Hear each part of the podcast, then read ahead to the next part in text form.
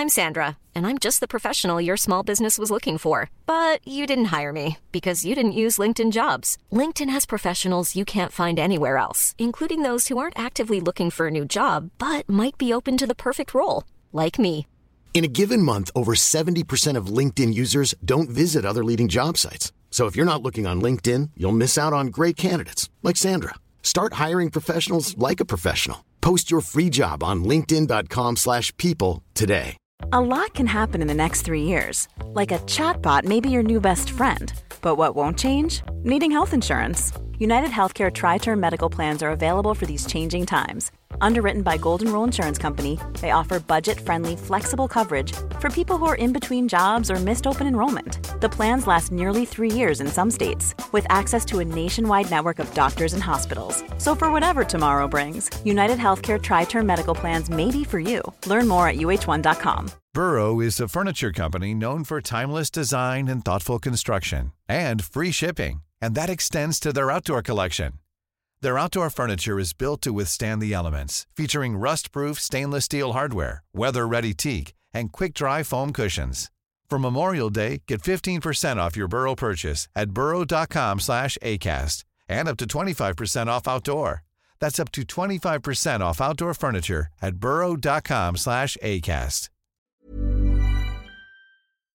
Vi är denna vecka sponsrade av Indie Beauty. Och Sofie, det här tycker jag är extra fint och extra roligt. Ja men Indie Beauty är ju ett skönhetsvarumärke som jag tror att väldigt många känner till, men det jag älskar mest det är att Indie Beauty liksom vill vara mer än bara produkter, vilket de ju också är. Exakt, Indie Beauty står ju för Independent Beauty, skönhet på dina villkor och för din egen skull. Och Indie Beauty tror ju stenhårt på ett alternativt skönhetsideal fritt från måsten, skam och känslor av otillräcklighet. Där är jag helt med Indie Beauty. Jag med. Det är så jag vill att skönhet ska vara. Ja men verkligen. Och vet du vad som är nytt för i år Sofie? Berätta. Från och med i år så skänker Indie Beauty 1% av sin försäljning till Suicide Zero, Tjejzonen och Djurens Rätt. Så när man handlar produkter från Indie Beauty så kan man liksom känna att man också ger tillbaka till samhället. Ja, kraften i tillsammans. Ska jag säga en sak nu då, Mm. som jag, det, men det är detta jag är extra glad över. Nu har Indie Beauty tagit fram en keps och den tycker jag ändå så på sommaren, skydda sig från solen, Jättebra, jag älskar kepsen. men det bästa, de bidrar till Suicide Zeros viktiga arbete för att minska antalet självmord och självmordsförsök. Så för varje såld keps så går hela vinsten, 100 kronor, direkt till Suicide Zero. Då kan man liksom göra nytta både för samhället och sin hud på en och samma gång. Ja, och kepsen kostar 169 men alltså hela vinsten går då som sagt till Suicide Zero. Så om man vill göra skillnad när man är där ute i solen, nu när den börjar titta fram, då ska man välja den här kepsen. Den säljs exklusivt på indiebeauty.se och på Apotea. Tillsammans kan vi skapa en ljusare framtid. Vi ses med kepsarna på! Tack Indie Beauty. Vi är sponsrade av Mindler och som ni säkert vet sedan tidigare så är vi ju ute på psykologresan tillsammans. Men hur vet man egentligen när det är dags att söka hjälp? Ibland uppstår saker i livet som kommer utmana oss och kännas tufft. Det mesta självläker vi oss igenom, för vi är menade att ta oss igenom en viss mängd påfrestningar. Men ibland behöver man professionell hjälp för att ta sig ur jobbiga perioder i livet. Men vart går då gränsen? Vad är en del av livets skavighet och när är det läge att söka hjälp? Det sägs till exempel att stress är farligt, men att det också kan vara bra. Alla sover dåligt ibland, så när har man egentligen sömnproblem? Ångesten kommer väl krypande för de flesta någon gång. Så när ska man se ångesten som outhärdlig? Hur vet jag? Med oss som psykolog har vi såklart min gamla psykolog Linnea Seidbrant. Men Linnea, vad är egentligen utmattningssyndrom? Utmattningssyndrom är en konsekvens av svår och långvarig stress utan möjlighet till återhämtning. Vi är ju då skapta för att klara av stress, men vi behöver också återhämtning. Om du utsätts för för mycket stress under en lång period utan att du får till den nödvändiga återhämtningen så kommer kroppen till slut att säga ifrån. Och det är faktiskt så att alla har en gräns. Du kan drabbas av en rad fysiska eller psykiska besvär som trötthet, sömnproblem, hjärtklappning, besvär från magen och tarmarna och mycket annat. Och det här är ju då varningssignaler och tecken på att du kan behöva göra någonting åt din situation. Annars så kan besvären utvecklas till att du mår så dåligt på sikt att du blir psykiskt och fysiskt utmattad. Ladda ner Mindler till din telefon och läs mer på mindler.se. En drömvärld med rosa bomull och sockervadd. Så beskriver Cecilia hur det kändes när hon använde fentanyl. Men samma drog slog också sönder hennes liv och andras eftersom hon sålde vidare. En mamma har tvingats begrava sin son och Cecilia har varit en del av det. Du lyssnar på Ångestpoddens serie Vi måste prata om droger. Och idag träffar vi Cecilia som varit drogförsäljare.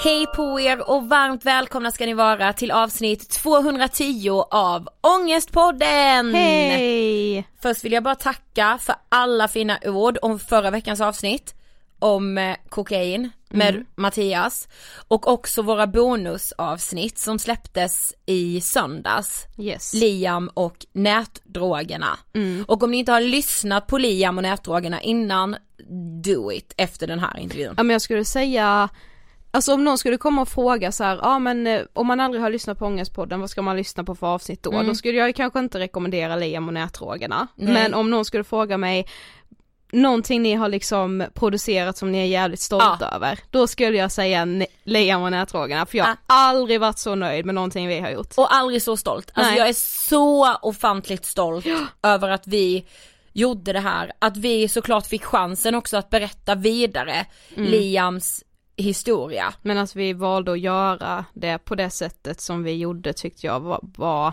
ja men det blev väldigt bra. Och jag har funderat på att vi måste göra fler ja. sådana typer av avsnitt. Mm, där vi liksom lyfter eh, andras liksom problem eller historier eller erfarenheter av psykisk ohälsa där man kanske inte har fått hjälp på rätt sätt och så.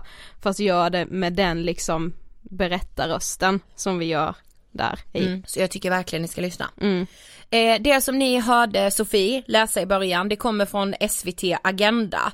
Som alltså också har gjort en intervju med vår eh, gäst idag. Yes, det var ju faktiskt så vi hittade henne. Ja det var det, men ja. du innan vi ska prata om vår gäst och så så måste jag prata om en grej. Mm. Vi är ju nostalgiker. Jo.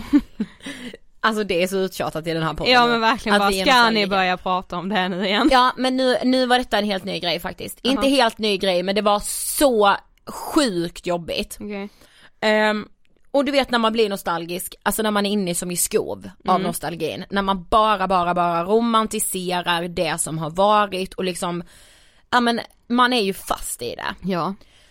Hade jag någon kväll förra veckan, eh, hade jag laddat ner alla bilder som fanns på min bilddagbok. Mm. För jag hittade hur man kunde göra det så här, så ja, jag gjorde det. Eh, och då var det ju igång. Mm. Alltså förstår du när jag satt och bläddrade bland bilder när jag gick i nian? Oj då. Ja, det är ju, det ska ju sägas att det är ju alltså tio år sedan. Ja. ja. Och jag liksom ser mig själv, jag ser de här selfiesen och jag bara romantiserar det och bara Gud jag var så liten då och jag liksom visste så lite men trodde jag visste så mycket och jag tyckte det var så jävla hemskt, alltså jag ville bara tillbaka. Ja men det var ju väldigt skönt att ha den snäva världsbilden som man ju har när man går typ nian, alltså ja.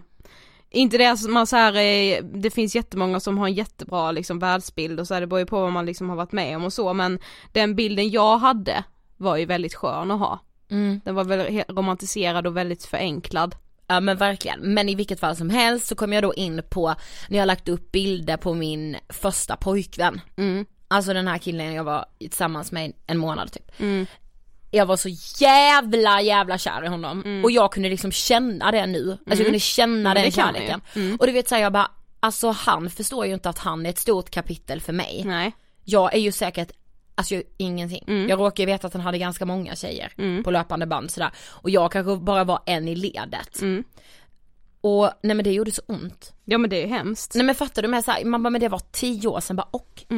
Men det är så hemskt när man känner hur man liksom minns saker in i minsta detalj och känner verkligen så här för den personen jag, jag tycker att jag delar det här minnet med så är det ju här ingenting. Det är Nej, inte ens någonting som personen minns Alltså han typ. skulle tycka jag var sjuk i huvudet om Ja. han hade hört att jag satt och pratade om det här. Ja. Eh, nej men förstår du att jag, ja men jag bara säger jag är kär i honom. Mm. Jag bara vem är Emil? Ja just det, det är min nuvarande pojkvän. Jag går alltså inte in i igen. Jag fick ju Mm. Påminna mig. Ja. Alltså förstår du, vad är det Jo för jo någonting? men jag vet, men jag vet ju också att alla som inte är nostal- nostalgiker inte fattar den grejen. Nej nej, men för oss nostalgiker är det ju en lidelse. Ja, en lidelse där och då. mm, det är det. Herregud. Så En flykt från där, verkligheten men som ändå är jävligt jobbig. alltså lite där har jag varit nu. Okej, ja nej, jag har inte haft ett sånt skov.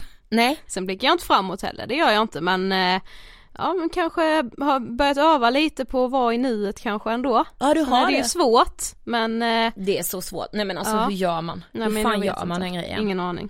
Ja, men jag tycker inte att vi ska ha ett så långt intro idag Det har vi inte tid med Nej men jag vi har då. inte det. Mm. Men du innan vi sätter igång intervjun så behöver vi liksom klargöra några saker. Mm. Eh, och jag kan ta den första saken. Vi pratar om en eh, drog som heter fentanyl i dagens avsnitt. Mm. Eh, och fentanyl är liksom en op- opioid tror jag man säger, eller opi- opiat. Mm. Opioid eller ja något sånt säger man. En syntetisk sådan och den används då inom sjukvården för smärtlindring.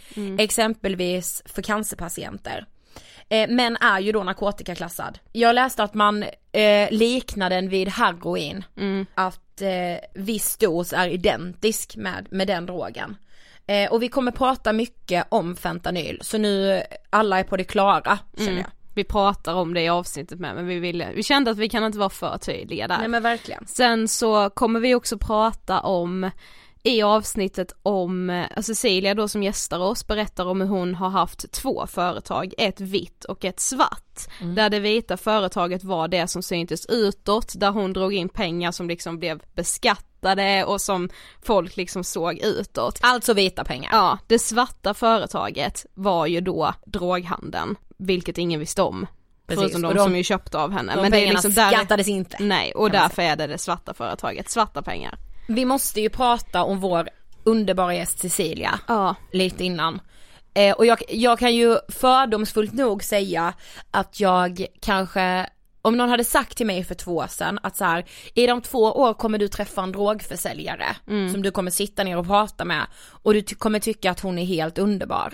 Då hade jag bara, det tror jag inte. nej. Eh, Jag tror ju också att jag hade tänkt att, nej det kan inte vara en tjej. Mm. För det är någon sån här, eh, jag vet att jag ser ju framför mig typ Hells Angels. Du vet Ja. en stor kar liksom. Och så kan det ju vara många gånger. Absolut, men det behöver ju verkligen inte alltid vara så. Nej, för idag så gästas vi av Cecilia Svensson. Hon har ett instagramkonto som heter Prison Beauty som jag tycker att alla ska gå in och följa. För att där delar hon verkligen eh, sitt mående, missbruk, ångest på ett väldigt naket och ärligt vis som jag tycker att alla, eller jag tror att alla mår bättre av att få ta del av sånt. Ja, Och så, vi hittade ju som sagt eh, Cecilia genom ett inslag från Agenda som vår bästis Jossan länkade till oss för ett år sedan. mm. och bara ni måste se det här, vi bara, oh my god.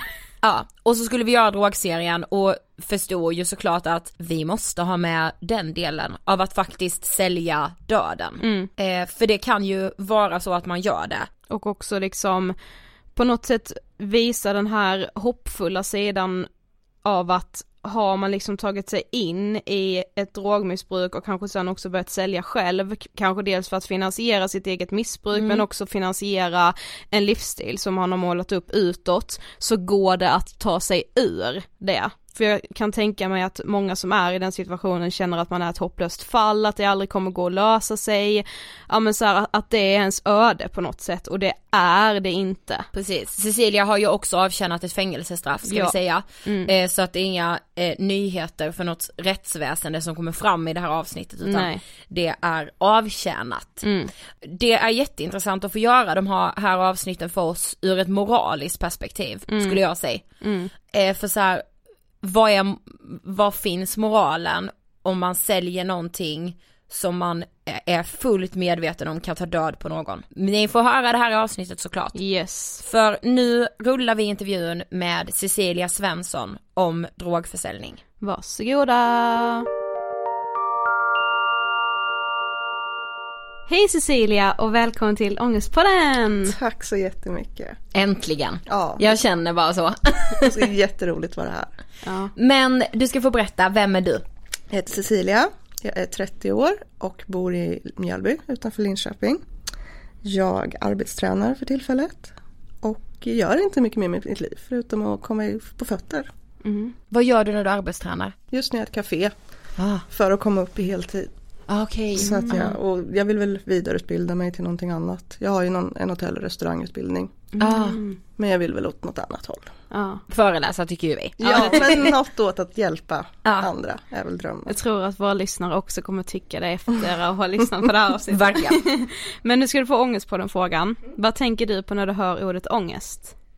Olika former av ångest. Eh, att jag inte vill bli begränsad av den längre. Att den inte är farlig.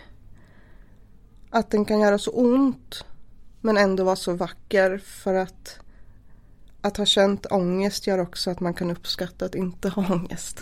Ja, Det kan vara så självklart att inte ha ångest men har man ångest så finns det inget finare än att inte ha det. Så sant. Så sant. Men som sagt, idag så ska vi ju primärt prata om drogförsäljning eh, som en del i vår serie. Eh, och du har ju själv både varit beroende av droger och sålt droger. Eh, och du har även suttit inne för det. Men du började använda droger redan som 20-åring. Och du beskrev så här att du hade liksom alla förutsättningar för att få ett bra liv liksom. Jo men det hade jag. Jag var uppvuxen, uppvuxen i en medelklassfamilj. Ja. Pappa var chef, mamma var hemma på halvtid. Eh, gick gymnasiet, bodde i typiskt villa, Svenssonområde. Allt var bra. Eh, sen dog pappa när jag var 15. Och min värld rasar.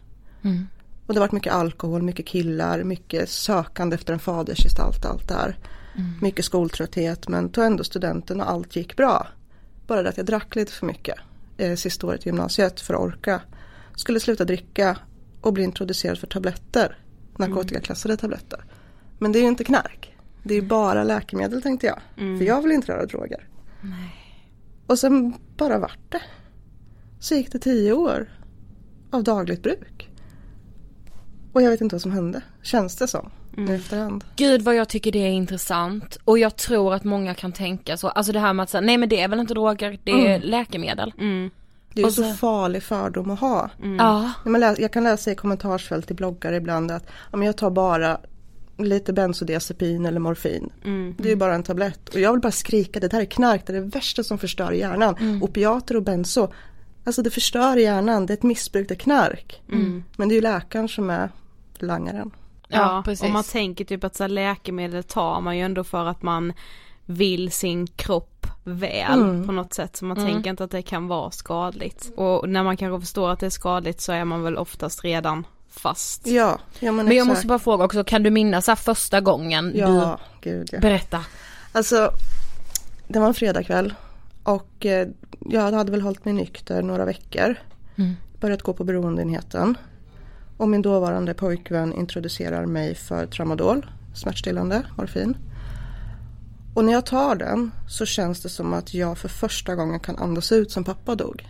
Som att jag har hållit andan i fem år och så bara det blir tyst i huvudet. Allt som gör ont inuti, det bara försvinner. Och jag kan göra det jag tycker är roligt för att det finns ingen ångest eller depression i vägen.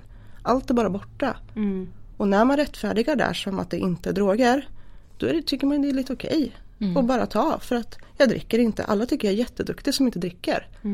Men jag knaprar i massa piller istället. Men det visste de ju inte.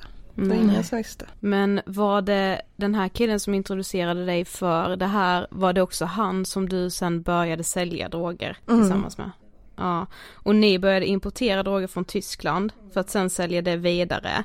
Men alltså, hur var det liksom försäljningen började? Alltså hur, hur, hur drog allting igång? Egentligen så började det nog med alkoholförsäljning. Att jag, jag, är van, har, alltså jag är uppvuxen med en viss ekonomi och är van vid pengar. Jag är, har väl aldrig riktigt lärt mig värdet av pengar. Utan alltid nej men har jag ringt mamma eller pappa så har jag fått pengar. Så fick jag ett rätt stort arv efter pappa som jag rätt fort festade upp. Och när jag var 20 så var ju pengarna slut. Och jag hade ju mycket drömmar med eget företag och det blir man ju inte rik på men jag ville ju ha pengar för det. Mm. Och mitt ex han hade en hembränningsapparat. Så det var liksom på, bara det vart ju normaliserat. Mm. Vi började åka till Tyskland och köpa alkohol som vi sålde. Och vi tog ju, knarkade ju på helgerna. Och det är lite diffust hur det gick över i drogförsäljningen. Det började väl med att byta lite här och var för att få testa andra droger. Mm. Och så introducerades jag för en kille som gjorde egna tabletter. För att en gemensam bekant trodde att ja, vi kunde sälja det han gjorde. Mm. Och då visade han mig för The Darknet, Silk Road, som ju är Ebay för droger, vapen, mm. prostitution, mord. Det finns allt där. Och jag har alltid älskat datorer, internet, den världen. Och när jag öppnades upp för den här världen där jag bara kunde välja vad jag ville mm. och tjäna massa pengar på det. Medan jag byggde upp mitt företag, vi köpte hus och levde det typiska Svenssonlivet så kunde jag liksom få lite av det förbjudna också. Mm. Och tjäna pengar. Och jag tänker man tjänar väl inte så lite pengar? Nej, man gör ju inte det. Nej. Ibland när jag tittar tillbaka på mina Instagram och Facebookflöden från den tiden så undrar jag varför ingen märkte något. Mm. För att det är så mycket märkeskläder, designprylar, status, status, status. Det är så mycket av det. Men jag tror alla trodde att det gick bra för mitt företag. Mm. Ja men vad gjorde ni på det liksom rikt, eller så här, det, det, var, det företaget som ni hade utåt sett och som ni också mm. hade, vad gjorde ni, vad sålde ni där? Vi hade en webbshop där vi mm. sålde bakgrejer, bakverktyg, det var precis när Leila Lindholm och det här med bakning vart så stort. Ja, cupcakes. Ja, ja. så vi importerade mycket sånt. Ja. Och hade det på ja, men den vita sidan. Mm. Och det var ju där jag hade drömt om att ha något eget och driva så. Och då fick jag ju liksom en vit shop med vita mm. pengar och så en drogshop med svarta pengar. Mm. Mm. Och det, på något sätt så trodde jag att det här var toppen av mitt liv. Det här var det bästa som kunde hända mig. Jag kunde leva ut mina drömmar och samtidigt ha massa pengar. Men hur, alltså så här, jag tänker hur ser, alltså så ni hade som en webbshop på Darknet? Mm, fast svenska versionen. Ja. Det finns ju svenska forum också. Så jag importerade från Silk Road ja. och sålde det på nätet i Sverige. Mm. Men vi, för vi, det vi slog som var liksom så här, Alltså hur lär man sig ens hur Darknet fungerade? Alltså tog inte det jättelång tid för dig att sätta dig in i det eller var det liksom? Nej för det vart något intresse. Ah. För ända sedan jag fick min första dator hemma och internet kom och man fick tillgång till alla andras världar mm. så har jag varit så intresserad av det. Och jag har läst webbdesign och marknadsföring på högskola och lite sådär så att jag alltid varit intresserad av det. Så när jag väl introducerades för det och fick veta vad det var så var det mitt liv. Mm. Jag ville veta mer, jag ville lära mig allt. Hur gick det till? Vad kunde jag göra? Vad hade jag för begränsningar, för förutsättningar? Jag drev det som ett företag. Mm. Mm. Det är nog bästa beskrivningen. Jag såg mm. det också som ett företag. Men liksom Alltså då när allting hade dragit igång så här, det vita företaget mm. gick bra och det svarta företaget gick bra. Alltså hur kändes livet där och då? Alltså jag är inte stolt över att säga det men det kändes verkligen som att jag var the queen of the world. Mm. Jag fick en identitet. Jag blev någon helt plötsligt. Och hade en makt som andra behövde. Mm. Sen att det var ett väldigt fel sätt att ha makt på, det brydde inte jag mig om. Och samtidigt så kunde jag ha den här Svenssonlivet med, vi köpte huset, vi höll på att renovera det. Mm. Företaget, vi hade hus, vi försökte bli med barn, jag var förlovad. Det var som att jag fick det bästa av två världar. Mm. Och samtidigt så hade jag tabletter som tog bort allting som gjorde ont inuti. Mm. Så jag behövde liksom inte bearbeta pappas sportgång, min syster mådde jättedåligt psykiskt. Jag hade varit ihop med en kille som hade misshandlat mig och jag behövde inte bearbeta någonting. Nej. Jag kunde bara stänga av. Och det var det bästa jag visste. Det var bara slippa känna, slippa tänka, slippa kaoset i huvudet. Men hur mycket drogade du liksom vid den här tidpunkten? I början var det helgerna. Sen var det ju helg även söndag. Ja. Och måndag. Och torsdag. Och tisdag. Mm. Och sen onsdag. Mm. Så det gick verkligen successivt från helgerna. Men eh, jag började 09 eh, och sen, nej 08 Och 09 tror jag hade gått in på dagligen Mm. och ta droger. Men hur tror du att ditt liv såg ut, alltså utåt sett, Mm. utifrån? För var det viktigt att säga bara, men min yta måste se perfekt Ja, ut? det var jätteviktigt. Ja. Ja, jätte, jätteviktigt. Och det var viktigt med rätta kläderna, rätta märkena. Att visa upp hur lycklig jag var. Och jag identifierade väl lycka med en form av materiell lycka. Mm. Det var ju det jag trodde var att jag vill bli någonting och då måste jag ha en råd med en viss stil. Och om jag får den stilen, det är definitionen av lycka. Mm. Så det, allt, det, det är så falskt alltihop. Ja för vi såg på din blogg att du hade lagt ut de här bilderna där du visade att så här, här hade jag ett drogmissbruk, jag sålde droger men på Instagram la jag ut det här. Ja, Och det säger ju så mycket för det var ju verkligen bilder från, alltså vem som helst Ja. som har det här Ja men som du säger Svenssonlivet, det ser ut att säga åh men hon mår bra och gud vad härligt, vad snygga kläder och det dricks liksom champagne och Eh, och det var så sjukt men när du hade fotat då att så här, åh jag skickar iväg ordrar. Och så Ja. nu hade du ju skrivit då att, ja men hälften av dem var ju liksom knark Ja. i, i de här paketen. Men alltså det var ju typ som ett dubbelliv Ja, du levde kan det man var säga. det verkligen. Ja, men går det liksom så här, alltså förklara det här dubbellivet, hur kunde liksom en vanlig dag se ut? Eh, Min eh, dåvarande pojkvän jobbade fortfarande på ett Svenssonjobb om man säger. Eh, Och jag då skulle jobba hemifrån. Pluggade ett par högskolekurser då samtidigt på distans. Så jag vaknade väl på förmiddagen någon gång. Och det här är då i början av allting, innan allt har gått åt helvete.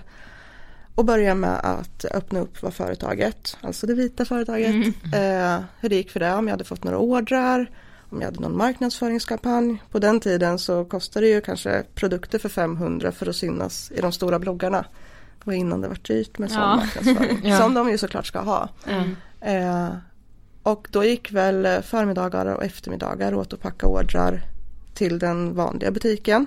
Och när min dåvarande pojkvän kom hem så packade vi ordrarna till drogerna. Och sen klockan sex så åkte han till posten och lämnade det. Och då hade vi, jag hade oftast tagit lite tabletter innan, sen tog han. Och sen så hade vi mysigt resten av kvällen.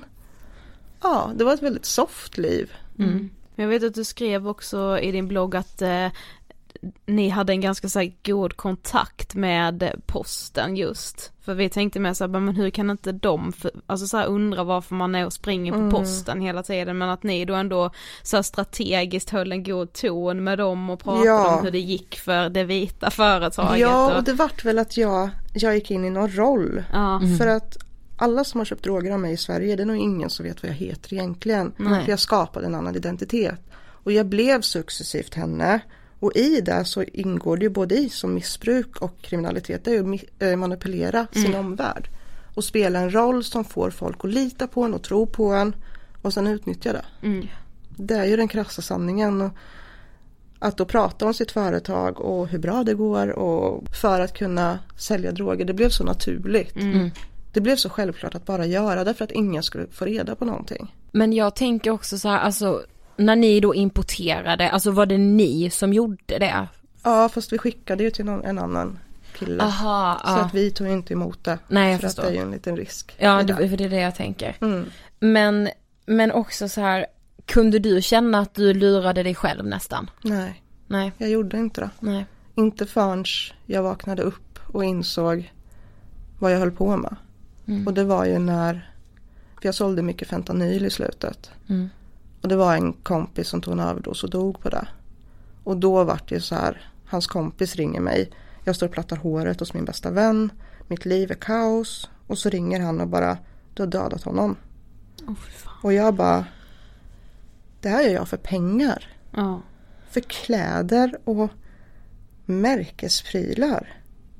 Det är så absurt att en människa ska behöva sätta livet till. Mm. För att man ska förstå att man spelar med folks liv. Och familjer och ekonomier och relationer. Det var 2014. Och då bara nej, jag kan inte fortsätta med det här. Mm. Det går inte. Och jag försöker fortfarande dela med hur man förlåter sig själv efter en sån här sak. Att någon inte lever längre på grund av att jag ville tjäna pengar. Och det är något jag alltid kommer få leva med. Mm.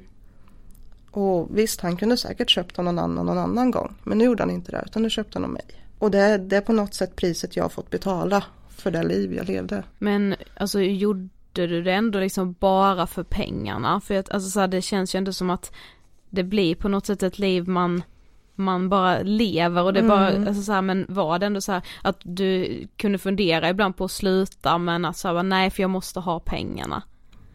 Jag funderade aldrig på att sluta innan det här. Nej. För att jag tyckte att jag vann för mycket på det. Och även om pengar var det primära så var det fortfarande det här med att få en identitet, få respekt, få makt, bli någon och bli någon falsk bild av den jag trodde att jag ville vara. Den här framgångsrika kvinnan som är på gång i livet och lyckas. Och sen sket jag i om det var på, på ett olagligt sätt. För att jag fick det ändå. Och allting var bättre än ingenting. Ja. Att inte vara någon alls. Precis. Och det är Gud ingen alltså jag bara blir så tagen Ja, men- av din berättelse. Jo men och det är ju så med sociala medier men det är ju ingen som vet hur vägen dit har sett ut. Nej, men så länge det ser ut på ett inte. visst sätt på, på ens liksom, ja men på utsidan. Då, Så tror man ju att det är så. ja, Och det är väl där jag vill visa också att för att det är så många som blir chockade när jag kommit ut med min berättelse att Mm. du av alla människor. ja, Och det är väl där, också där jag vill visa att allt man ser på sociala medier så mycket som är fejk. ja, Ja. Skulle man kolla igenom mitt flöde både Instagram och Facebook från 2009 till 2014, 13, 14 någon gång. Alltså det är så mycket perfektion. Och jag blir så arg på mig själv som har varit en del av dels konsumtionshetsen, dels att få andra att känna sig misslyckade för att jag leker framgångsrik. Det var ingen riktig framgång ens en nej, gång. precis. Men hur övergick er försäljning från att bara ha varit, bara säger jag, men så att liksom ha existerat på internet till att också bli liksom i det verkliga livet? Eh, vi fick en kontakt som eh, hade en cancersjuk man. Och han åkte dit var tredje vecka och hämtade väldigt mycket droger. Och, eller ja, läkemedel alltså. Mm. Eh, och på den vägen så fick, började ju vi få kontakter IRL om man säger. Ja. För innan hade vi bara umgås med alltså vanliga människor, ingen som missbrukade. Och det var lite roligare att umgås med de som också knarkar för de orkade också vara vakna hela nätterna. Det orkar ju inte de andra. Och sen så skulle vi gå över till traditionella droger första gången, amfetamin. Och det är där jag har åkt fast för. Och det var nog det att ja, vi började träffa lite av folket vi lärt känna online. Och man ville väl umgås mer med likasinnade. Varför tror du att ni ville göra det? Men det här, man känner sig inte förstådd. Ingen förstår hur roligt vi har det. Nej. Hur lyckliga vi är.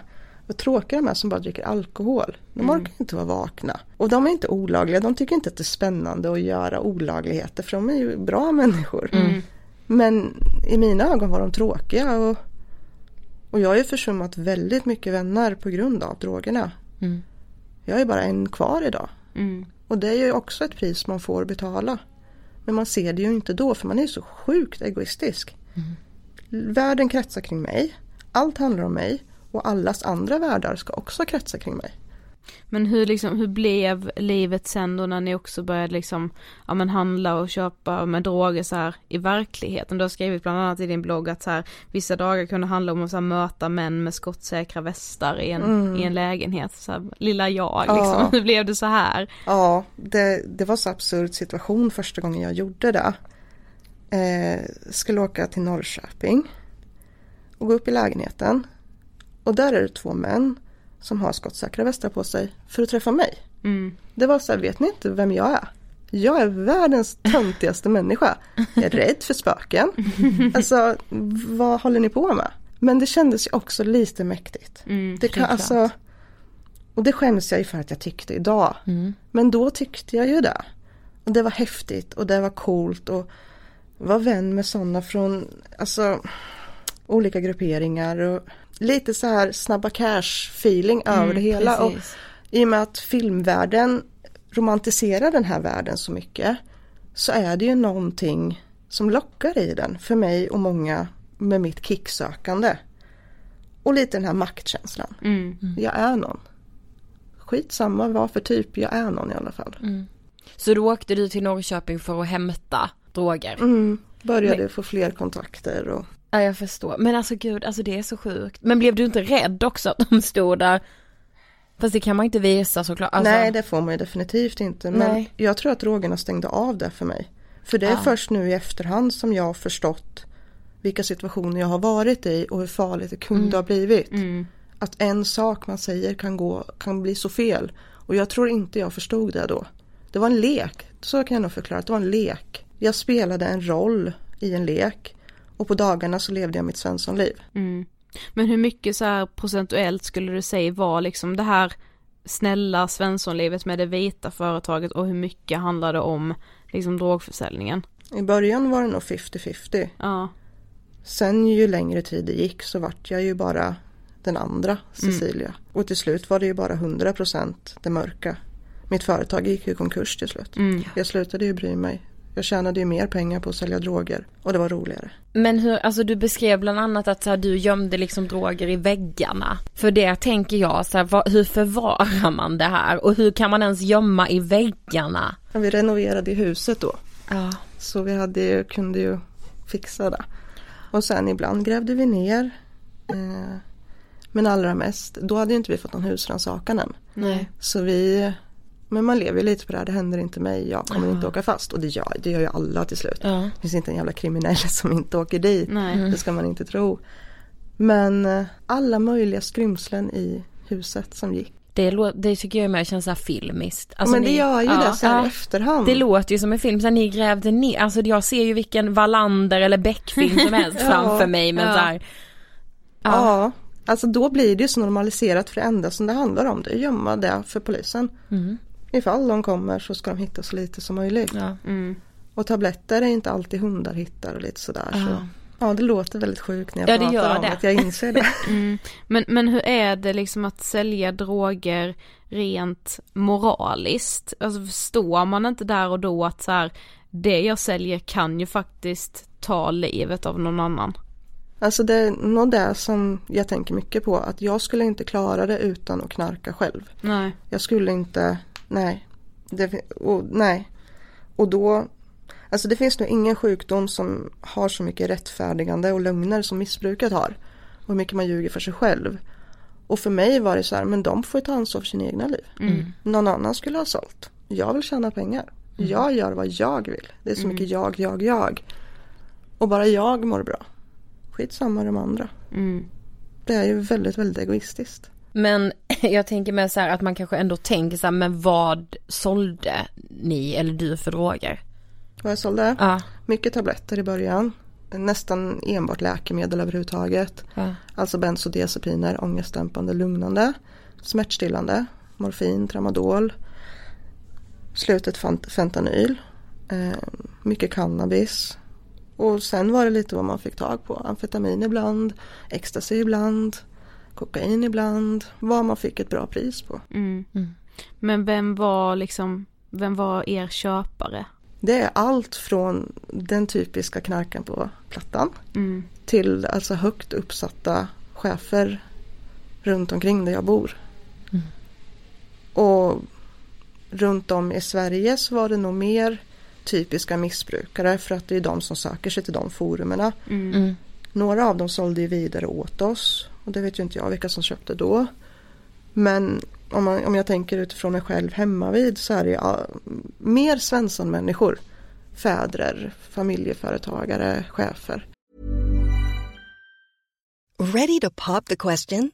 The jewelers at BlueNile.com have got sparkle down to a science with beautiful lab grown diamonds worthy of your most brilliant moments. Their lab grown diamonds are independently graded and guaranteed identical to natural diamonds, and they're ready to ship to your door. Go to BlueNile.com and use promo code LISTEN to get $50 off your purchase of $500 or more. That's code LISTEN at BlueNile.com for $50 off. BlueNile.com code LISTEN. I'm Sandra, and I'm just the professional your small business was looking for. But you didn't hire me because you didn't use LinkedIn jobs. LinkedIn has professionals you can't find anywhere else, including those who aren't actively looking for a new job but might be open to the perfect role, like me. In a given month, over 70% of LinkedIn users don't visit other leading job sites. So if you're not looking on LinkedIn, you'll miss out on great candidates like Sandra. Start hiring professionals like a professional. Post your free job on linkedin.com/people today. Burrow is a furniture company known for timeless design and thoughtful construction and free shipping, and that extends to their outdoor collection. Their outdoor furniture is built to withstand the elements, featuring rust-proof stainless steel hardware, weather-ready teak, and quick-dry foam cushions. For Memorial Day, get 15% off your Burrow purchase at burrow.com slash ACAST and up to 25% off outdoor. That's up to 25% off outdoor furniture at burrow.com ACAST. Mer sådana än vad det var typiska missbrukare. För det var ju så viktigt att hålla uppe fasaden så det fick ju inte springa för mycket typiska missbrukare i början. Nej. Så där släppte vi på sen. Men gud, det, blev inte du helt chockad första gången ni fick en sån bäst, eller så här första gången du bara, gud alltså jag ska sälja till någon som är chef här i... Nej, för jag såg nog mig själv på samma nivå tror jag. Ja. Att vi har samma bakgrund, vi är samma människor. Det gör ju också att man inte behöver vara rädd för att så här det ska sprida sig Nej. för att de kommer ju aldrig säga ja jag var och köpte knark av Cecilia här borta på nej, gatan. men exakt. Alltså, det, det blir ju ge och ta. Ja. Du säger inget, jag säger inget. Och det är ju vissa, vissa vill ju inte berätta sina namn. Och som sagt, vissa vet inte mitt namn. Och det är ju ett samförstånd i att vi ber- berättar inte för någon. nej. Men jag har faktiskt tänkt på det att fan vilka människor jag skulle kunna förstöra livet för. Ja. Ja. Bara för att berätta vad jag vet om vad de gör. Ja, precis. Som liksom håller upp staden jag bor i. Mm. Med företag och ekonomi och allt sånt där. Det är också så konstigt att tänka på. Är det jag? Ja det är så jävla sjukt. Men, men var det så här, alltså jag tänker, blir det inte så här typ konflikter när man är liksom kriminell så och säljer droger? Alltså att Jo. andra i stan säljer droger och det blir konflikter mellan. Man Alltså- tänker på det här snabba Ja, cash-kriget ju som är mellan lägren. Ja men liksom. det förstår jag. Jag råkade aldrig ut för det. Mm. I och med att vi sålde online så länge. Ja just det. Det hände när jag lämnade mitt ex. För jag, och jag hade varit väldigt noga med att inte göra affärer med gäng. Med eh, mc-gäng, alltså den delen. Det, jag, det var väl min gräns för vad jag tyckte var en farlig kriminalitet. Och det drabbades ju han av så fort jag hade lämnat. Det resulterade bland annat i att jag inte äger en enda pryl idag. För att mitt ex bodde kvar i vårt hus. Och han fick eh, väpnat rån. Av eh, ett gäng som tyckte att de, han skulle ge dem procent. Och eh, de tömde huset på allt. Droger, pengar och varenda sak av värde. Så när jag flyttade till min lägenhet för ett och ett halvt år sedan så hade inte jag en pryl. för det hade ju de, de tömde allt. Och förra sommaren så fick jag för mig att jag skulle ringa en av de här gängmedlemmarna och berätta att jag vill faktiskt ha mina grejer. För jag har faktiskt grejer från min pappa och han lever inte längre. Och så gjorde jag det och jag tänkte, jag vet inte vad jag tänkte med och sen berättade jag för mamma och hon bara Lova att du aldrig gör det igen. Och då bara, men gud vad håller jag på med? Det är bara saker. Det är bara saker. Men, spelar ingen men, roll. men du fick svar, alltså Ja, han påstod att de inte hade någonting som var min pappas. okej. Och det kunde ju inte de veta. Nej. De skickade lite bilder på några gamla porslinsgrejer och det, ja, sen så insåg jag att jag stänger den här dörren. Ja. Det, jag har heller Jag ingenting. skiter i det. Ja. Ja. Men alltså att leva så kriminellt som du ändå gjorde. Alltså skulle du säga att det påverkar en? För att det känns som så här den moraliska liksom, ja men så här, det, det som känns moraliskt rätt för en hela tiden kan förflyttas. Ja men gud ja. Ja. Det gör det verkligen. Jag hade ju gränsen med att aldrig sälja till någon under 20. Mm. Sen sålde jag till någon som var 19. Det är ju för att rättfärdiga för sig själv att det är okej att ta ett extra steg. Ja. Och det är likadant i missbruket. Jag började ju med tramadol. Och det är ju det svagaste smärtstillande morfinet som finns. Men så länge jag bara tar det och inte snortar någonting. Då är jag ingen pundare som börjar snorta. Men så länge jag inte skjuter. Och så länge ingen ser mig snorta. Så alla jag någonsin har snortat en drog med har fått kolla bort. Plus att jag använde rosa prickiga sugrar. För att då blir det inte lika fult. Ja.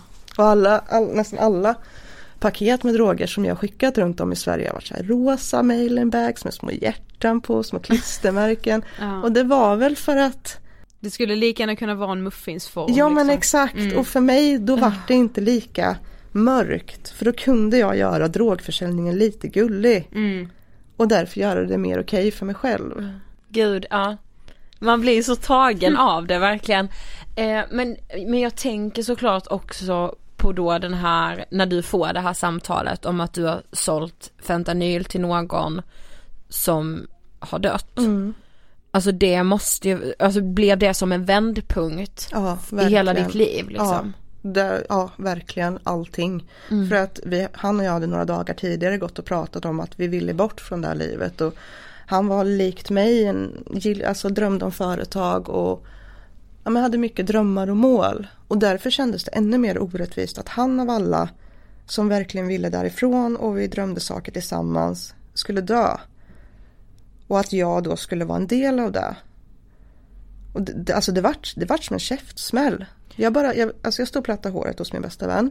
Och jag minns att jag bara står i spegeln och bara Vem fan är du? Och hur fan kunde det bli så här? Och sen knarkade jag väldigt mycket den natten. För att stänga av allting. För de som inte vet tänker jag med vad är fentanyl för någonting? Fentanyl är ett smärtstillande plåster. Ja, från läkemedel, läkemedlets håll. Det finns ju som internetvariant också som det är nässpray.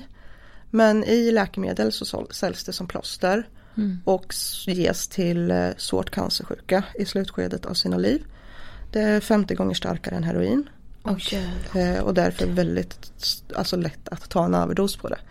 Man tar en bit som är en gånger en centimeter och röker. Och tar du en och en halv gånger en och en halv så kanske du inte vaknar. Så det är väldigt fin gräns på hur mycket man klarar av. Men vet du så här när du sålde till honom liksom sist, du minns det? Ja, jag minns det jätteväl. Ja. Eh, Jag minns vart jag stod på station, jag minns vad jag har på mig, jag minns vad han och hans kompis har på sig.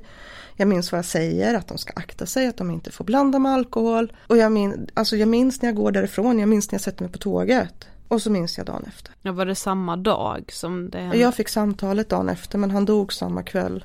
Hans mamma hade hittat honom i en soffa. Mm. Han hade blandat alkohol och fentanyl, somnat och aldrig mer vaknat. Och jag tänker väldigt mycket på hans mamma, jag har aldrig träffat henne. Men just det här att en mamma ska behöva träffa, eller ja, hitta sin son död Mm. på grund av mig. Och jag tror inte hans mamma vet vem jag är överhuvudtaget men ibland tänker jag, jag vill ju säga förlåt men jag vet ju inte om det är mer för min egen skull. Nej. Som att säga det till henne. Vad hjälper det henne? Men kände du ändå skuld direkt? Ja, det gjorde jag. Mm. Det gjorde jag verkligen. Och hans kompis ord, det vart så tydligt på att du har dödat honom. Och jag bara slänger på, först jag säger någonting, ring aldrig mig mer. Och så bara lägger på. Och sen bara står där och bara försöker ta in vad som har hänt. Och Från den här ambitiösa tjejen i gymnasiet som alla trodde skulle lyckas. Som hade, alltså jag var den här typiska som skulle få en karriär och lyckas. Och så står jag framför en halvspegel hos min bästa vän för att jag har flyttat ut från mitt ex och vårat hus och dödat en snubbe. Så det är surrealistiskt. Verkligen. Men alltså att leva så här mm, i det hela den här att man har mycket makt Mm. när man är drogförsäljare som du har varit inne på just den här identiteten som kommer med det. Mm. Alltså går det liksom, kan du beskriva den lite mer på något sätt, alltså hur, hur Mm. är den identiteten, hur mår man liksom och vem är man? Mår mår jag ju bra så länge jag tar droger. Ja, Känner inte mycket, nästan ingenting annat. Jag är också hög på känslan av vem jag har blivit och förstår ju inte vem jag har blivit. Utan det är ju där pengarna och makten. Och min senaste pojkvän han brukade beskriva mig som att första gången han såg mig gå in i den här försäljarrollen så sa han att det var som att du blev en helt annan människa. Vart flörtig, alltså vart så här lite förförisk, satt nära någon. Alltså så fort jag kom in i ett rum så läste jag av vem har makten här inne? Vem har kontakterna? Vem kan bli en köpare till mig? Och det vart så det vart så företagsamt. Att det var det enda som spelar roll, knyta kontakter, visa. Och det här också att vara i den världen, det är en väldigt mansdominerad värld. Och så kommer jag där som kan fixa vad som helst. Det var ju också någonting som lockade mig att, att bli den kvinnan. Och det tyckte ju de andra, alltså många i den här världen också var attraktivt. Jag fick bekräftelse. Det var så mycket som min dåliga självkänsla bara, yay, ge mig, Ja, ge mig. Som bara, alltså jag, jag ser mig själv som två olika människor med försäljningen. Som att, och jag vet inte om det är jag som målar upp en mer romantiserad bild av vem jag var. Men den här företagsamma tjejen som, jag, jag vet inte hur jag ska förklara. Men att jag var en bättre version av mig själv trodde jag. Att jag var snyggare, att jag var sexigare, att jag kunde föra mig, prata bättre. Och återigen makten, respekten, pengarna, statusen. det vart min identitet på ett väldigt falskt sätt. Alltså det är så intressant. Mm. Men jag tänker så här, under hela den här tiden från att ni börjar liksom sälja på internet till att sen du säljer liksom i in real life och livet har liksom gått i kras. Var du rädd för att åka fast? Inte förrän jag åkte fast första gången. Det är så? Ja, För jag, jag, alltså jag föreställer mig att man går med den här rädslan. jo, men det gör jag sen. Ja. Jag åkte dit första gången 9 mars 2013. Ja. Kommer ihåg det så väl såklart. Vad- berätta om som jag skulle hände. köpa ett hekto amfetamin. Eh, Ett par kompisar hade fixat det. Och jag hade hela veckan, det skulle varit på måndagen egentligen, det här var ju en fredag. Och jag hade hela veckan sagt, blir det inte på fredag, då skiter vi i det. För jag hade så sjukt dålig magkänsla. Dels ville jag inte ha med amfetamin att göra för att det var ju för mig en riktig drog. Det var ju fortfarande inte läkemedlen. Så amfetaminet vart ju på något sätt det här steget mot att fan, det här är riktiga Ja. droger. Mm. Och jag hade alltså den där magkänslan att jag inte lyssnade på den för den var så tydlig. Och så på fredagen så är det, blir det inte idag då skiter vi i det. Men varför hade du ändå bestämt dig för att ändå göra det efter, trots att det var amfetamin? Pengarna, Mm. återigen. Pengarna hela tiden. Mm. Eh, så då åker vi dit och ska hämta det här paketet hos kompisarna. Jag är osams med tjejen så jag följer inte med upp utan sitter kvar i bilen. Och sitter och mässar med en annan tjejkompis om hur mycket jag stör mig på den första tjejkompisen. typ så här, ja 20-årig tjej. Eh, och så kommer min pojkvän ner med, och jag lägger hektot i min väska.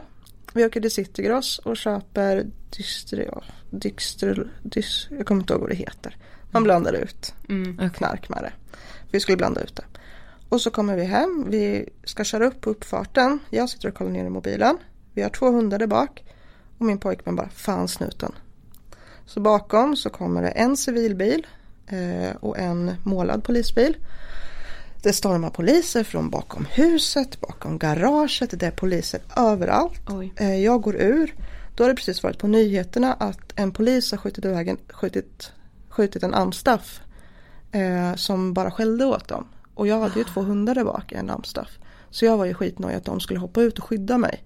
Och de polisen skriker händerna på bilen, händerna på bilen. Jag bara hundarna, hundarna! Och tänker liksom inte, för enda jag tänker hundarna får inte hoppa ut för de skjuter ju hundarna. Alla står ju med laddade vapen liksom. Ja.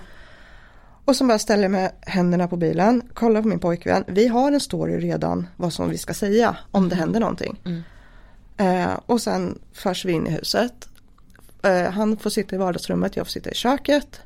Och framför mig ligger min dator med laddkabeln i så den lyser ju. Men jag har lagt lite reklamblad på så den syns inte riktigt. Och så slår det mig helvete. Det går ju att hitta någonting där. Mycket är ju krypterat men någonting går ju att hitta och för dem vet att jag också har, har någonting online. Då blir inte det här ett litet straff. Nej. Så när det, det sitter en civil polis framför mig och någon kollar bort så tar jag laddkabeln och drar ut lite så Ja. den slocknar. Och av någon anledning så tar de aldrig datorn. Oj. Men efter det så får jag åka till arresten. Eh, och så får jag spendera tre dagar där. Mm. Och det var min första husrannsakan. Men hur länge hade ni hållit på då? Då hade vi hållit på i fyra år. Ja. Det är ändå så länge. Det är det jag med. Men fick du veta hur länge de liksom hade haft koll på er, alltså ändå haft span och så? Nej men jag har ju läst eh, förundersökningsrapporten. Ja. Och där kan man ju läsa sms när de har lyssnat av telefonerna. Aha. ja. Eh, och eh, också när de har haft span och tittat på oss. Och det känns jättemärkligt i efterhand. Ja. Att man har levt, man har levt där och gått och kanske gått in på affären. Och så sitter det poliser och har kollat på en. Nej men om man har Precis. laddat upp sina lyckliga bilder på ja, Instagram och de liksom. vet liksom. Ja. Ja. Och jag har ju fått en väldigt, alltså en väldigt konstig rela- relation med han som är förundersökningsledare för narkotikaroten i Linköping. Ja. För vi har ju lekt så mycket katt och råtta-lek genom åren. Ja. Så liksom vi hälsar ju på varandra när vi Ja. ser varandra. Och idag så, så har vi en annan relation för att han Ja, är det är glad att det går bra för mig. Ja. Men han har ju verkligen följt med ända sedan allting, inte sedan allting började men när det var som värst. Ja. Och varit min fiende på något sätt. Även fast han är ju ingen fiende. Han vill ju bara skydda landet. Ja men precis. Men, men kunde du gå tillbaka där, eller kan man se i den förundersökningen när i tiden de typ började? Eh, ja det kan man men jag minns det inte längre. Nej okej. Men liksom fram tills då den här dagen när det liksom kom poliser från alla håll och kanter på Mm. er för att hade ni liksom aldrig varit i kontakt med polisen tidigare? Alltså det fanns liksom ingen anledning för er att oroa er att de skulle liksom ha någon koll på vad ni höll på med? Nej, vi hade ingenting. Nej. De hade ju såklart alltså fått höra om oss på något eller ett eller annat sätt. Ja. Men vi hade inte haft med dem att göra innan. För då förstår jag ju med att gränserna liksom hela tiden suddas ut för man man, det blir ju såklart att man tänker att så här, nej men då märkte inte det här än Mm. så då kan jag testa göra detta Ja, också. för man får alltså. inga konsekvenser. Nej. Och det är också någonting, någon form av konstig lycka i att lyckas lura rättsväsendet. Ja precis. Att, haha, jag lyckas fan lura de jävlarna. ja. Precis. Det, det är så mycket som är skevt med hur man tänker. Men det var ju också någon maktkänsla i det. Men sen blev det ju rättegång. Och Mm. vad dömdes du för? Jag dömdes för det där häktet med amfetamin. Mm. Och så dröm, dömdes jag för en hembränningsapparat. Så jag fick åtta månaders fängelse. Mm. Och fick ju då sitta två tredjedelar på en sluten kvinnoanstalt i Göteborg. Och där fick jag sitta två år efter jag hade begått det brottet. Och sen hade jag ju lite husrannsakningar och mycket span och så efteråt. Mm. Men aldrig att jag åkte dit på något större. Utan det var det största jag åkte dit på. Men berätta lite mer om kvinnoanstalten, alltså hur var det att sitta inne liksom? Det är mer så här filmiskt. Ja, alltså jag hade ju sett Orange is the new black innan. Ja. Jag var ju livrädd. Ja. Alltså jag fyllde ju kroppen med så mycket droger det gick för jag tänkte här kommer inte jag klara. Alltså jag kan inte tappa tvålen, jag kommer ju bli någons bitch. Ja. Alltså det var verkligen så här. Ja. Och sen återigen den här känslan, för mamma fick veta, hon hade ju inte vetat någonting förrän min andra rättegång i, först hade jag ju tingsrätten, överklagade så vart hovrätten och hon var ju med på den. Och hon fick ju inte, hade ju inte vetat något innan så hon fick ju veta missbruk, kriminalitet, Oj. fängelse, jag skulle lämna min pojkvän som var som en son för henne, att jag hade levt dubbelliv, att jag hade kronofogdeskulder, företaget var kursat. Hon fick allt på samma gång. Hon hade också egentligen bara den här instagrambilden. Ja, ja. säga. Mm. Gud ja. Och jag hade ju hållit henne på en armlängds avstånd för att de inte skulle komma för nära. Hon Ja. skulle slippa se. Och sen skulle hon köra mig till hovrätten. Och det var ju också så här surrealistisk känsla för att från den medelklassbakgrund vi har Ja. till att åka till ett fängelse. Det var jättekonstigt så jag ville ju aldrig att hon skulle komma och hälsa på. Ja. Jag ville ju att hon skulle slippa se. Men när jag kom dit första fyra dagarna så fick jag vara på isolering för att jag var påverkad när jag kom. Så jag behövde ju nyktra till. Och jag minns känslan första gången jag kom in på avdelningen för det var 14 platser där på den slutna avdelningen på Sagsjön i Göteborg. Och går in på mitt rum, en liten liten cell med en, med en säng, ett litet skrivbord och en byrå och en typ så här 21 tums TV. Mm. Och jag står där och packar upp mina kläder och hör alla de andra komma. Och hjärtat bara... För jag tänker så här, riktigt farliga kriminella kvinnor. Jag är fortfarande bara den här lilla oskyldiga tjejen. Alltså det är fortfarande så skev självbild. Mm. Och jag tänker bara, men jag måste ju gå ut och hälsa. Jag bara måste ju göra det och få det här avgjort. Ja. Eller avklarat. Så då går jag ut och gör det. Och sen så går jag väl in på mitt rum rätt fort. Och får en sån jävla panikångestattack. Mm. Det är så litet, alla väggar, alla människor. Jag ska vara inlåst. Alltså det vart för mycket. Och då gick jag ut och bara, jag har sån ångest. Jag vet inte hur jag ska klara av det. Till de som var lite äldre. Och då fick jag, jag var ju yngst under hela min tid. Så jag fick ju den här lite dot, mor-dotter-rollen. Så jag kunde ju, jag kunde få vara liten och svag. Hur gammal var du här? Mm, nu ska vi se, det var 2015, det, 27, 27 var jag. Ja. Ja. Så jag kunde ju bli, alltså, och det hjälpte mig väldigt mycket att vara öppen med hur jag kände inför det. Mm. Och då kunde ju de bara, i och med att, alltså jag satt med en kvinna, hon var 55 då, hon hade suttit 28 år av sitt liv. Jävlar. Ja, så att då kunde jag ju ty mig till dem och få, Ja. alltså de, de visste hur det var för mig. De har ju varit första gångare de också någon Ja, gång. precis. Så jag trivdes, alltså jag trivdes är såklart fel ord på fängelset men för första gången i mitt liv så var jag utan skyddsnät, alltså inga droger, ingen alkohol. Jag var inte någons flickvän eller någons kompis, jag var bara jag. Mm. Och så fick jag känna mig omtyckt för det. Och jag har ju alltid haft dålig självkänsla. Och det, ja men som det här identitetssökandet i kriminaliteten. Jag hade, I fängelset var jag ju ingen. Nej. För att ja, man vet ju varandras historier och det finns ju en hierarki alltså, på grund av det såklart. Men som jag fick jag ju bara vara jag. Och jag fick ändå känna hur det var att bli omtyckt som jag. Och där inne, man ser ju bakom brotten, man måste göra det när man ska bo tillsammans så tätt. Så jag tyckte att det var väldigt familjär stämning. Mm. Och sen var det mycket drama såklart. Mm. Ja. Eh, det kunde vara drama om vem som hade tagit sista sockret. Och det var ofta jag, för jag bakar kladdkaka ofta. Men det kom jag undan med för jag var yngst. Eh, ett bråk där det vart en som fick knall, alltså fick åka till en annan anstalt. Oj. Var på grund av att eh, någon hade gett bort två matskedar tomatpuré Oj, ja. till en annan avdelning. Oj. ett krig, det slängdes kaffekoppar, det slogs och Så det var på något sätt är det väl så att maten är det enda för vi hade ju självbekäntning, alltså vi Mm. lagar Aha, maten ja. själva. Och det var det enda vi kunde kontrollera där inne, alla andra rättigheter fråntas ju. Mm. Så det var väl därför det var så stor grej med kaffe, socker och allt sånt där, att det var det enda vi kunde kontrollera. Mm. Sen dagarna, de var väl, vi hade ju sysselsättningsplikt, sex timmar om dagen. Tjäna 13 spänn i timmen. Och då kunde man ju antingen jobba eller plugga eller vara i något behandlingsprogram. Eller jag var i köket och lagade mat.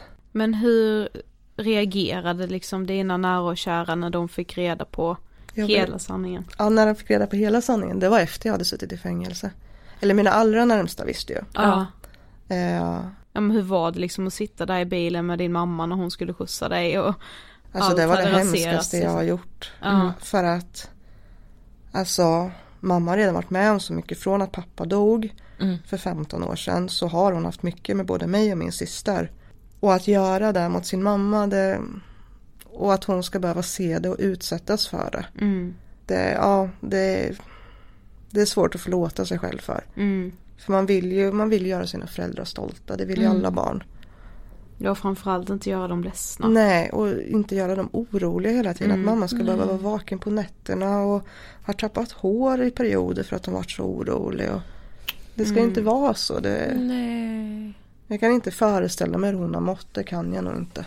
Men det var alltså det var många av dina vänner alltså som inte visste om att du satt i fängelse. Ja, det var det. Men tyckte inte de att det var konstigt så här att det här fantastiska Instagramlivet liksom helt plötsligt försvann? Jag bytte pojkvän 2014. Ja. Så då kunde jag ju, jag låtsades väl att vi la ner företaget för att vi går isär. Ja. Jag flyttade från huset för att vi går isär. Jag hittade en ny pojkvän som jag älskar jättemycket och jag är jättelycklig med honom. Och sen var det där. Mm. Det var där folk visste. Ah. Och då flyttade jag till en annan stad. Så då märktes det ju inte om jag var borta i perioder. Jag hade slutat instagramma och facebooka rätt mycket för att nu levde jag mycket mer missbrukarlivet. För i samma stund som jag slutade sälja droger då började det också kosta att knarka. Mm. Och då blir man ju begränsad av ens ekonomi, hur mycket man har råd med. Och då började ju också kriminaliteten gå åt ett helt annat håll med snattning och Mm. det typiska missbrukslivet Ja. när man inte har råd med det längre. Mm. Och då hade jag ju inte så mycket att visa upp på sociala medier längre. Jag sålde ju det som var värde för att ha råd med droger istället. Det lilla jag hade kvar, typ systemkamera, iPad, en karta tramadol för 250 spänn. Mm. För en systemkamera som kostar 4 500. Mycket sådana där grejer. Ah. Så det gick ju från att vara alltså utåt sett då, på toppen Mm. till en verklig botten. På alla möjliga sätt och ur flera perspektiv. Mm. Men vad sa du, du fick ett fängelsestraff på åtta månader. Mm. Men du satt två år. Nej, två tredjedelar. Två tredjedelar. Mm. Det sitter man om man inte missköter sig. Aha, Missköter man sig får man sitta hela straffet. Mm. Så då satt du, Knappt sex ja månader. precis. Mm. Och sen hade jag ett år på frivården. Ja. Så fick gå dit en gång i veckan. Och sen återföljde jag i kriminalitet. Åkte dit för någon snattning. Mm. Och då fick jag längre skyddstillsyn. Men det var ju också frivården. Mm. Så jag gick på frivården i ett och ett halvt år sammanlagt. Så du fortsatte missbruka en del när du kom ut? Ja. Mm. ja, det var det enda jag såg fram emot under hela fängelset. Ja. Det, alla de här äldre försökte ju liksom prata med mig och lämna din pojkvän för han misshandlade ju mig. Mm. Lämna honom, skit i det där livet, ta den här chansen nu. Det var första gången jag var drogfri. Ja. Men mitt enda sikte, det var ju den dagen jag muckar, då ska jag få knarka igen. Ja. Och det gjorde jag. Och sen fortsatte det ett år till. Mm. För ett år efter jag muckade, alltså slutade sitta i fängelse, Ja. Mm. så lämnade jag min dåvarande pojkvän och eh, påbörjade drogfriheten. Med några återfall innan jag blev helt drogfri. Men vad skulle du säga, vad var det då som blev liksom din nya vändpunkt på något sätt? Alltså vad fick dig att bestämma dig för att sluta ta droger? Det var nog att jag var tvungen att lämna den pojkvännen. I och med att det var så destruktiv relation. Eh, både fysiskt och psykiskt. Och han, vi var tillsammans 2014 och det var i samband med att den här kompisen dog. Mm. Av det jag sålde och den nya pojkvännen. Han ville ju sluta. Så där fick jag tankarna på att jag ville sluta. Så att jag slutade med kriminaliteten. Det var lätt då. När jag fick de här riktiga konsekvenserna. Jag var liksom inte beredd att förstöra fler liv. Nej. Nej. Och sen missbrukade jag i tre år till innan jag slutade. Men det var att jag lämnade den pojkvännen och den relationen. Och bara tittade mig runt omkring och bara jag har ingenting. Jag har ingenting. Och det här, det, jag kan inte leva så här längre. Jag har för mycket drömmar, jag har för mycket mål. Jag vill, jag vill leva och inte bara överleva mitt liv. Och så fick jag hjälp av substitutionsmedicin, Subutex. Mm. Och det, är- det är det som räddade mig. Jag tror inte jag skulle levt det annars. Men hur länge har du varit drogfri nu? Sen eh, 23, nej 25 juni 2017. Så Ja. ett och ett halvt år. Ja. Mm. Wow. Wow. Ja, Ja, det är fan wow alltså. Ja. Ja. Det känns Men- stort. Men känner du ändå att du på något sätt kan förlåta dig själv för att du har sålt droger till andra? Oj, oj, oj. Både ja och nej. Jag kommer nog aldrig kunna göra det till 100%. Hur mycket terapeuter och behandlingsprogram jag än går.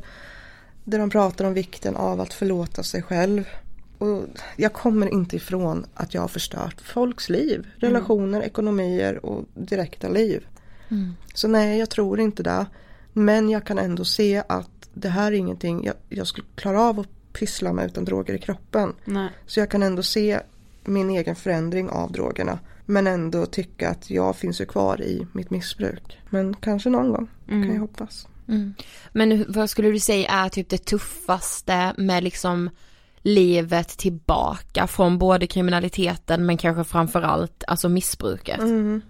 Alltså det är nog att bli vuxen på nytt. Det känns som jag ligger tio år efter alla andra 30-åringar. Och jag ska lära, alltså det är ju lära sig livet igen. Och det är de här små sakerna att bara hur länge ska man kolla någon i ögonen egentligen? Vad ska man prata om när man kallpratar? Alltså de här små normala sakerna som jag inte har levt på många år. Och hela tiden då haft en skyddad barriär av droger. så att jag sluppit känna, tänka. Och nu ska man känna saker. Och man kan inte fly det som gör ont. Utan man måste bara ta det. Ja. Och jag trodde inte att det skulle vara så tufft att bli drogfri. Jag trodde det skulle räcka med att sluta knarka. Men jag har ju också knarkat sönder min hjärna. Det är det som är så frustrerande. Nej men jag tänker så här, för jag kan tänka mig i alla fall den här serien har vi nog nått en del nya lyssnare med också. Eh, och våra gamla med för den delen. Alltså finns det någonting som du liksom vill säga om det är någon som, som kanske är i början av att börja använda sig av droger för att ja, men så här, stilla känslorna och Eller kanske tänker att det kan vara värt att ge sig in i den kriminaliteten för att få leva det livet som man typ tror kommer göra en lycklig. Mm.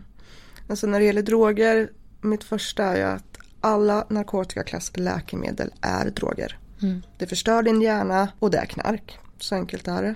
Är man i början av det och tycker kanske att avtändningarna inte är så farliga än så är det för att de är inte farliga än. Och det kommer bli värre. Eh, och eh, det jag är mest frustrerad över det är hur min hjärna har tagit skada. Mm. Att den inte fungerar idag. Att jag inte orkar så mycket. Att den jobbet i sociala sammanhang, mitt vokabulär har tagit skada, koncentrationen, fokuseringen och att man måste komma ihåg att det här är väldigt starka substanser och det vore lustigt om man inte tar skada av det. Och det går inte att fly. Det, alltså det går inte. Jag hade en period nu i slutet av sommaren där det kändes som att jag öppnade upp en dörr inombords med 15 år av bortträngda saker. Från det att pappa dog till idag. Och det var som att känna som att jag förlorade vänner på nytt. Och bara shit, de lever inte längre. Vi har inte kontakt för att jag är drogfri och de inte. Vi har kontakt för att de har dött i sitt missbruk. Och jag var liksom tvungen att deala med allting som jag stängt av med droger. Och det är det som är grejen, att det går inte att fly för att det finns kvar här inuti. Och du kan inte fly ett helt liv. Nej. Det är jävligt nice när man kan må bra utan droger. Det Ja. finns nog ingen lycka som är så så skön att kunna ja, men vara ute i skogen och bara känna fan jag är ju lycklig. Mm. Utan droger. För min största rädsla var nog att jag aldrig kommer känna lycka igen. För jag trodde Ah. att jag hade, alltså den förmågan har jag knarkat bort. Mm. Och så känner man det utan droger. Åh. Och bara shit är det så här det känns att leva?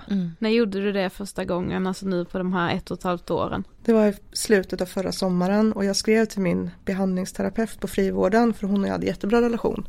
Så hade hon på semester och så skrev jag ett sms till henne. Jag bara, går det att må så här utan droger? är, är det här på riktigt? Hon bara, ja det är på riktigt. Och jag bara, shit, vad häftigt. Ja. Jag kan få mig själv att må bra. Precis. Jättehäftigt. Och angående kriminaliteten, det är ingen snabba cashfilm. Det är en väldigt farlig värld. Det, du ska vara glad om du överlever den. Och du kommer åka dit. Det gör alla. Så är det bara. Eh, man har några glansår.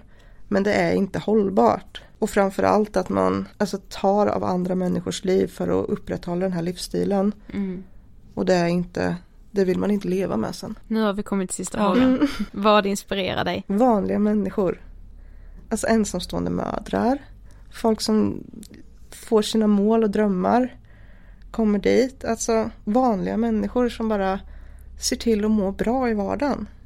Jag är så impad över att man bara krigar och krigar och krigar för att man mår bra ibland. Mm. Och accepterar att det inte är bra jämt. Ja. Jag tycker det är så jävla häftigt att man kan bara acceptera det. Mm. Och inte vilja fly. Gud vad jag... Livet är inte bättre än så liksom. Nej men det är rätt nice det med. Ja. Ja, ah, gud alltså det inspirerar fan mig också. Och du Ja, gör det. verkligen. Cecilia, gud jag är så tagen nu. Tack så jättemycket för att du ville gästa Ångestpodden. Tack för att jag fick komma hit. Tack. Ja, först och främst såklart stort tack till dig Cecilia som ville gästa Ångestpodden och dela med dig av din historia. Prison Beauty på Instagram. Yes. In och följ. Ja. Och hon bloggar ju också. Mm. Ni hittar allt på Insta. Eh, jag är helt övertygad om att det här är ett av våra starkaste avsnitt, både att lyssna på men också för dig och mig att spela in. Ja men det har ju på ett sätt alla de här avsnitten om droger Mm. varit för att på något sätt är ju alla så nära det för att man vet hur vanligt det är med drogmissbruk eller liksom att partydroga och eh, Mm. jag vet inte, det, det sätter sig Verkligen. verkligen. Eh, nästa vecka så tar vi såklart och plockar in den allra största professionen, Ja, forskningen. vi Vad måste ju den? ha med den säger den. jag, jag längtar så mycket. Det blir ju också sista delen av den här drogserien. Ja, men inte sista gången vi pratar droger. Nej det kommer det inte vara. Nej, så nästa vecka så ska vi forska i Yes. Ångestpodden. Jag måste verkligen Sofie ibland bara stanna upp och bara att ni lyssnar på oss. Tack som fan för Och det. vill ni prata vidare om våra avsnitt eller om er ångest eller om någonting ni har varit med om så finns ju vår slutna Facebookgrupp Ångestpodden Vi pratar vidare. Eh, det är bara liksom godkända medlemmar som är med där och allt som skrivs där är ju liksom bakom stängda dörrar så att säga. Vi ses där. Ja, ha det bäst så hörs vi som vanligt nästa vecka. Hej då.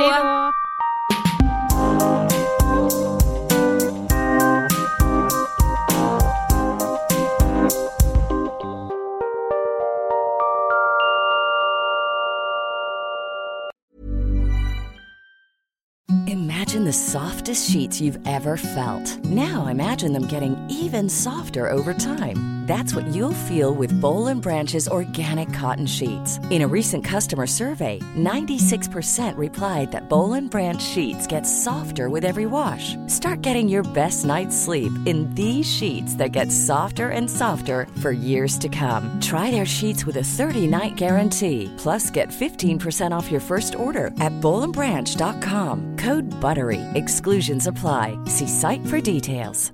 Mom deserves the best, and there's no better place to shop for Mother's Day than Whole Foods Market. They're your destination for unbeatable savings, from premium gifts to show-stopping flowers and irresistible desserts. Start by saving 33% with Prime on all body care and candles. Then get a 15-stem bunch of tulips for just $9.99 each with Prime. Round out Mom's menu with festive rosé, irresistible berry chantilly cake, and more special treats. Come celebrate Mother's Day at Whole Foods Market. Even when we're on a budget, we still deserve nice things. Quince is a place to scoop up stunning high-end goods for 50 to 80% less than similar brands. They have buttery soft cashmere sweaters starting at $50, luxurious Italian leather bags, and so much more. Plus, Quince only works with factories that use safe, ethical, and responsible manufacturing. Get the high-end goods you'll love without the high price tag with Quince. Go to quince.com/style for free shipping and 365 day returns.